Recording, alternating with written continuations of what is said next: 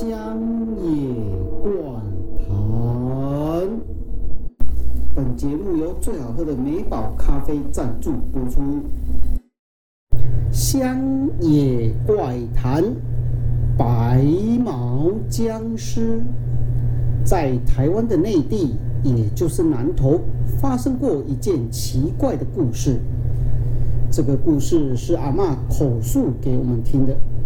在他们小的时候，曾经发生过一件可怕的传闻。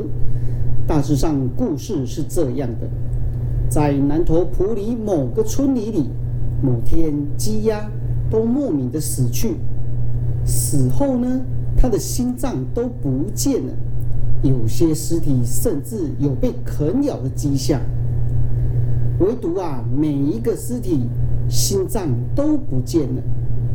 原本大家以为是熊或是野兽下山来吃家禽，但发生的时候没有什么骚动的声音，也没有发生野兽吼叫的声音。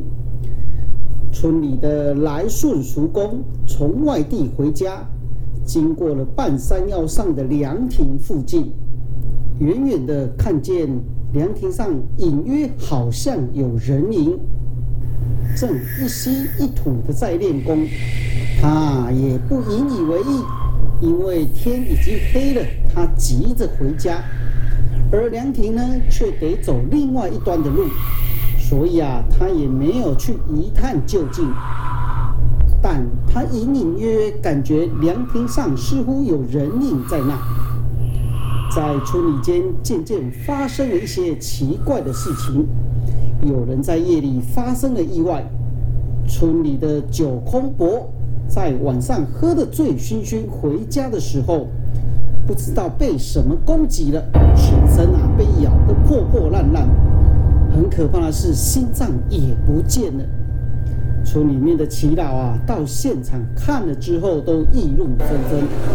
最年长的村长一看就知道这不得了，他怀疑啊这是被僵尸咬的，因为他年轻时曾经当过道士，但现在年事已高，体力已经不行了。他说：“这第一啊，要找出证据，印证是不是僵尸。”第二，在确定是僵尸之后，得到鹿港请我的师弟四公级啊塞公给他出马。我现在已经没有体力可以处理这一种事情了。就因为这样子，全村发动去寻找有没有僵尸的踪迹。果然啊，在一个乱葬岗发现了一个被翻得乱七八糟的坟墓，看似凌乱。不过仔细一看，很像是由内部打开来的。村民等村长顺伯来看，这顺老爷啊一看，哎呀，不得了啦！这附近的土质跟环境，我仔细一看，这又潮湿又低洼的地方，附近都是岩石，排水不良。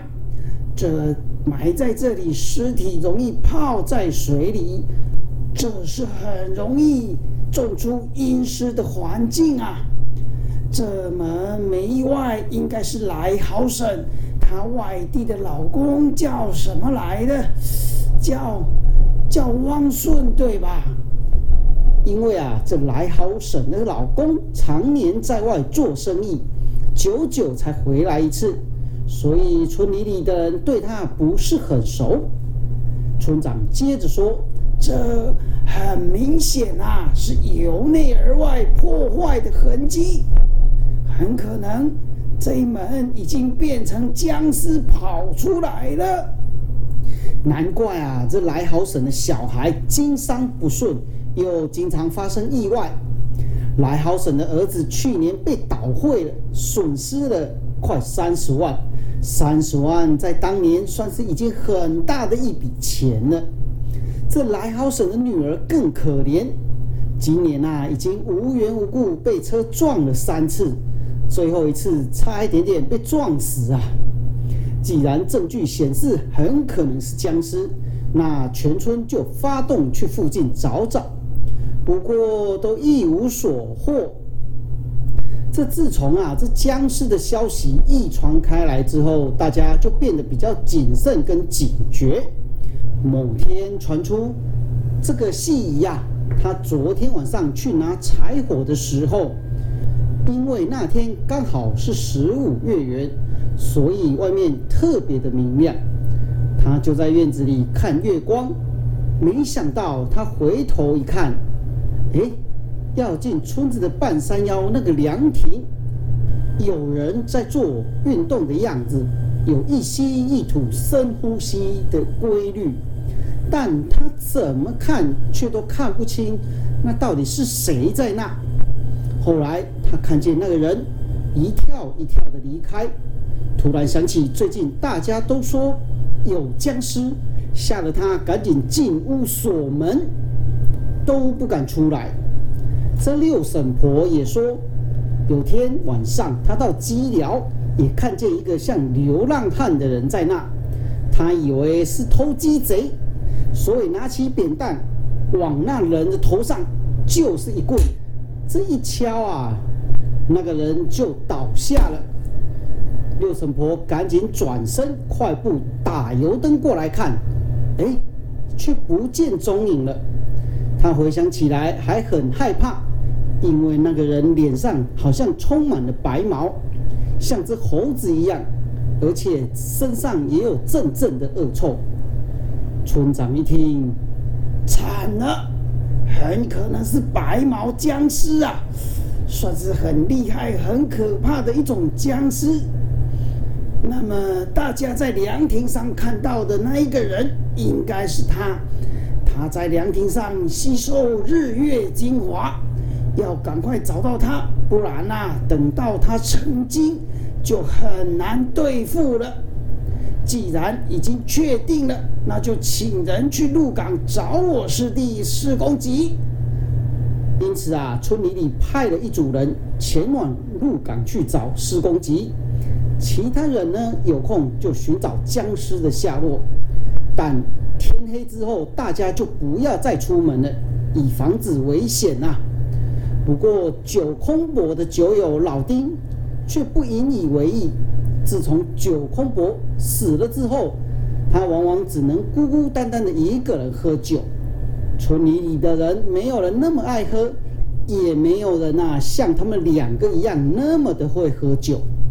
所以啊，这老丁叔说，这僵尸啊最好不要被他遇到，否则他已经杀了这个僵尸，为他的好友报仇。但就在某一天，他晚上喝完酒要回家，手里还拿着三十八度高粱酒，边走边晃回家。突然有个黑影掠过旁边的树林，往他冲了过来。他定睛一看啊，一张血盆大口往他这咬了过来。他用手去挡，但哪挡得住啊？整只手臂就被咬到了。那僵尸力大无比，一个转头就扯断了他的手。老丁叔不知哪来的想法，手中的酒瓶往嘴里一送，吸了一口，喷向那个僵尸。说的也奇怪，那个僵尸竟然惨叫了一声就逃跑了。但这老丁叔的手也就这么的不见了。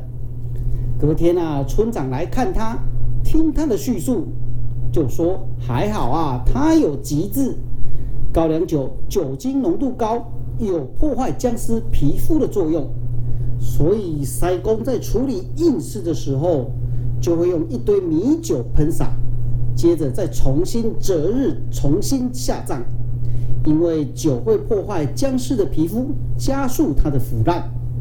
要是老丁叔啊没有喷他酒，可能啊被杀了，心脏也没喽。这僵尸啊喜欢吃心脏。为什么呢？因为这人的元气、原动力都来自于心脏。接着村长顺伯接着说，趁现在僵尸大伤，大家快出去找看看树洞或是山洞有没有僵尸。在大家出发没多久，大约两小时之后，果然回报有人找到了。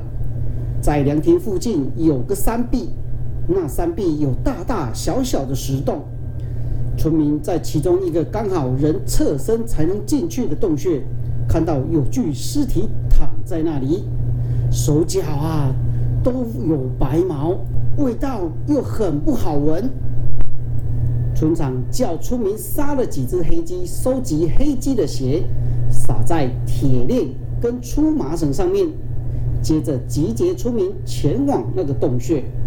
在确认洞穴只有一个出口的时候，村长找几个个头比较矮小的人，要他们进去，将啊这绳子套在僵尸的四肢，将它绑起来。要被派去的人都脸色非常勉强。